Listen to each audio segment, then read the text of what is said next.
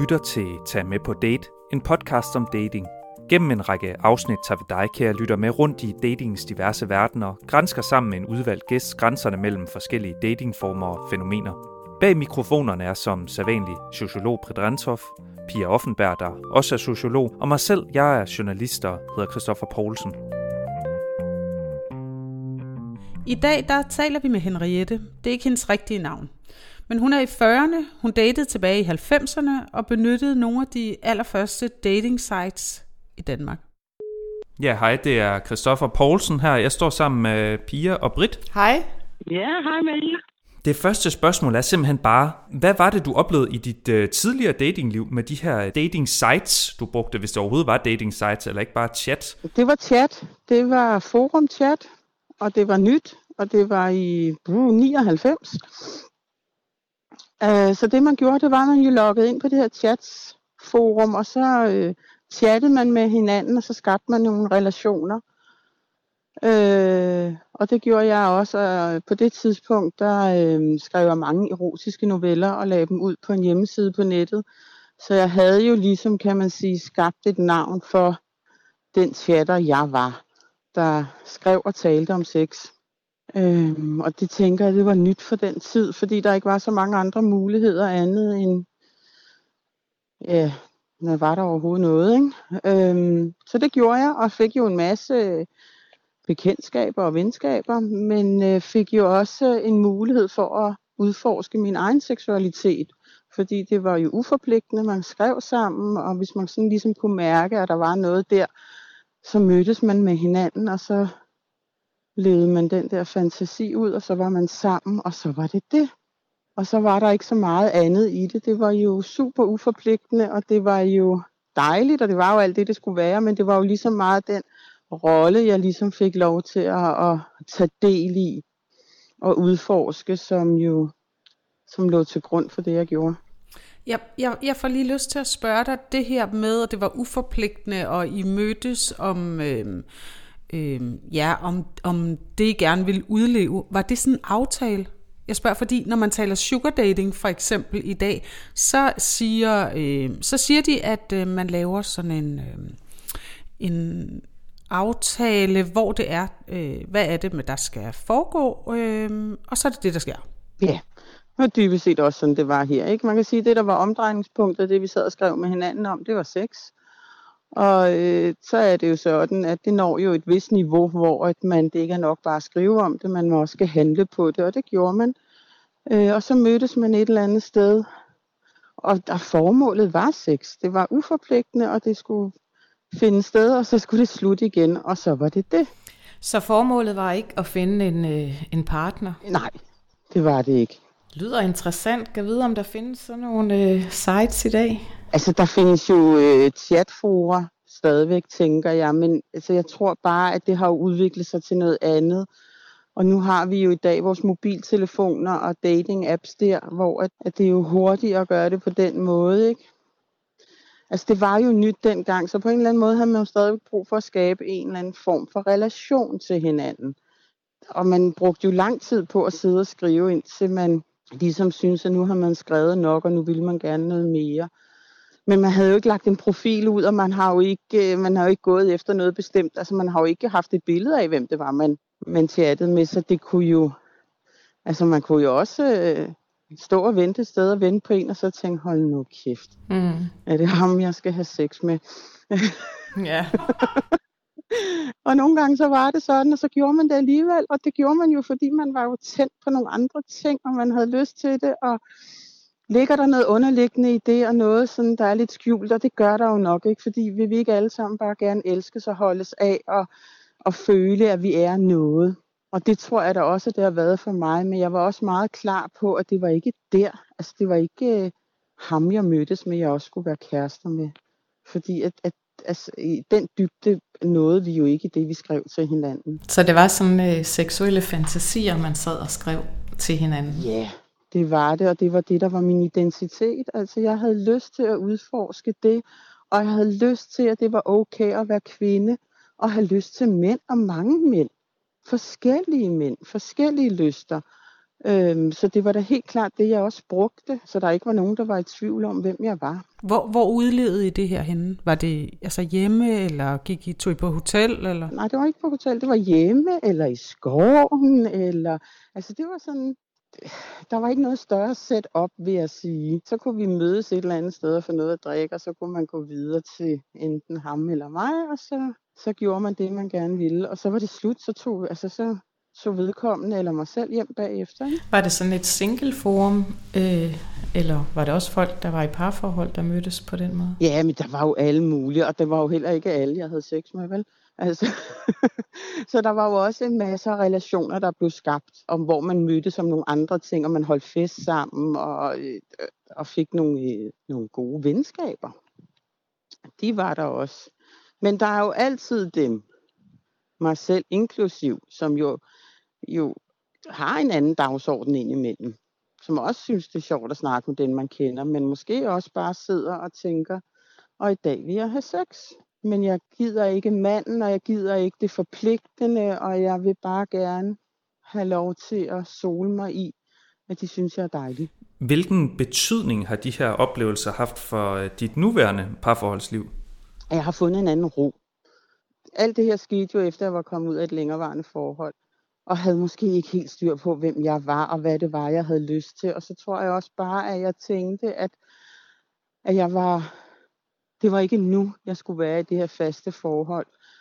Øh, men man får jo, når man udlever sådan nogle ting, og når man sætter sig selv på spidsen hele tiden, og det gør man jo et eller andet sted, der er også en udstillelse i det, så begynder man jo også bare at vende blikket ind af, hvad er det, jeg vil være med til, hvad er det, altså fordi jeg har også haft sex med nogen, hvor at det var ikke det, jeg skulle have haft alligevel men det var ligesom det, der lå i kortene. Øh, som, som man lærer måske også bedre at, at finde ud af, hvornår skal man sige nej, og hvor går grænsen. Og det var ikke sådan, at jeg på noget tidspunkt har fulgt mig, altså, følt mig tvunget til at gøre noget, jeg ikke ville. Jeg synes hele tiden, jeg har haft min egen frie vilje, og det har lige så meget været mig, der har, har brugt mændene, som de måske har brugt mig omvendt. Så man, der, der sker jo en udvikling. Ikke? Der er en rejse i gang, og man, øh, man på et tidspunkt, så, så har man også brug for at stoppe og slappe af. Så har man ligesom hovedet sig igennem den hverdag, og så, så er der noget andet, der skal til. Fordi det bliver jo også lidt ensomt. Det er da lidt ensomt at, at gå fra mand til mand. Ikke? Så det, det har jo bare gjort, at jeg var meget mere parat til at træde ind i et parforhold. Og meget mere måske i stand til at gå på kompromis med nogle ting, fordi vi er ikke ens, så vi vil ikke det samme. Og der, hvor vi som mennesker måske passer rigtig godt sammen, der kan man måske indimellem have nogle udfordringer rent seksuelt. Øh, og, og det er jo ikke altid, at ting skal tilfredsstilles. Men jeg synes også bare, at jeg har nået sådan en mæthed, hvor at jeg, øh, så var jeg klar til noget andet. Jeg var klar til at slå mig ned og koncentrere mig om et menneske, og og blive, for, altså blive elsket for hele mig, og alt det, jeg kom med, er det gode og det dårlige. Jeg, t- jeg tænker, at det her sådan med følelser, fordi det var jo bare sådan en aftale, og så havde vi sex, og så var der ikke mere i det. Øhm, tænker du, at der, altså, kunne der have opstået følelser? Eller oplevede du, at der gjorde det nogle gange? Ja, og det gjorde jeg også indimellem, hvor at jeg måske havde lyst til noget mere. og synes, det var en dejlig mand, og jeg ville gerne bare noget mere, og der var han ikke. Og så er det, at man skal finde ud af med sig selv, vil jeg fortsætte det sådan lidt løst, eller vil jeg stoppe det, fordi at det ikke er godt for mig. Altså, der, sådan nogle situationer har jeg også været i, hvor jeg måske har, har øh, spillet lidt for meget med på vognen i håbet om, at han så så lyset og tænkte, hold nu kæft, hun er fandme sød, ikke? hende skal jeg dele resten af mit liv med. Altså, øh, det er jo nogle erfaringer, man kan gøre sig hele tiden. At man kommer ind i et eller andet forhold, hvor den ene ikke rigtig er til stede 100%, eller ikke lige har det samme udgangspunkt. Og det er der også her. Og det sådan var det jo også den anden vej. Mænd, der gerne ville noget mere, hvor jeg bare tænkte, det skal ikke. Altså, tak, men nej tak. Altså, hvis du skulle komme med et godt råd til andre dater, øh, hvad skulle det så være? Jeg tror, det er det der med at, at mærke efter. Og nogle gange, så får man bragt sig selv i nogle situationer, hvor man tænker, hold nu kæft, og for vi skyld gjorde jeg det her. Og så tager man den erfaring med sig. Og så tror jeg virkelig, at man skal, være, skal også være stærk i troen på, at det er okay at vi som kvinder også godt kan gå ud og jage de mænd og have sex med dem og gøre lige præcis, hvad det passer, og så, så bagefter sige, og det var det. Og det gør os jo ikke til et dårligt menneske eller til en en, en billig tøs eller noget, men vi har jo alle, som vi jo alle sammen seksuelt lystbetonet på et eller andet tidspunkt mere end, os, mere end andre, altså andre tidspunkter. Og, og hvorfor skulle man lægge øh, låg på det, når mulighederne er der, tænker jeg. Jeg skulle til at sige, sex er ikke for alle, vel? men det er det, men det er noget med formen. Og, og, og der er der helt klart nogen, der, der er en situation, hvor de måske har sværere ved at sige nej, fordi der er noget andet. De får, altså de får noget, øh, kan man sige, materielt ud af det i en eller anden form. Ikke? Men når alt kommer til alt, og når dagen er om, så er de fleste af os jo voksne mennesker, som er i stand til at, eller burde være i stand til at kunne sige til og fra. Og jeg tænker, det er det, der har været mit omdrejningspunkt, at jeg har gjort det, fordi det var dejligt, og fordi det var det, jeg havde lyst til, og nogle gange så var håbet, at der, at der skulle være, at det var de samme arme, der også skulle være der dagen efter, og det var det bare ikke altid.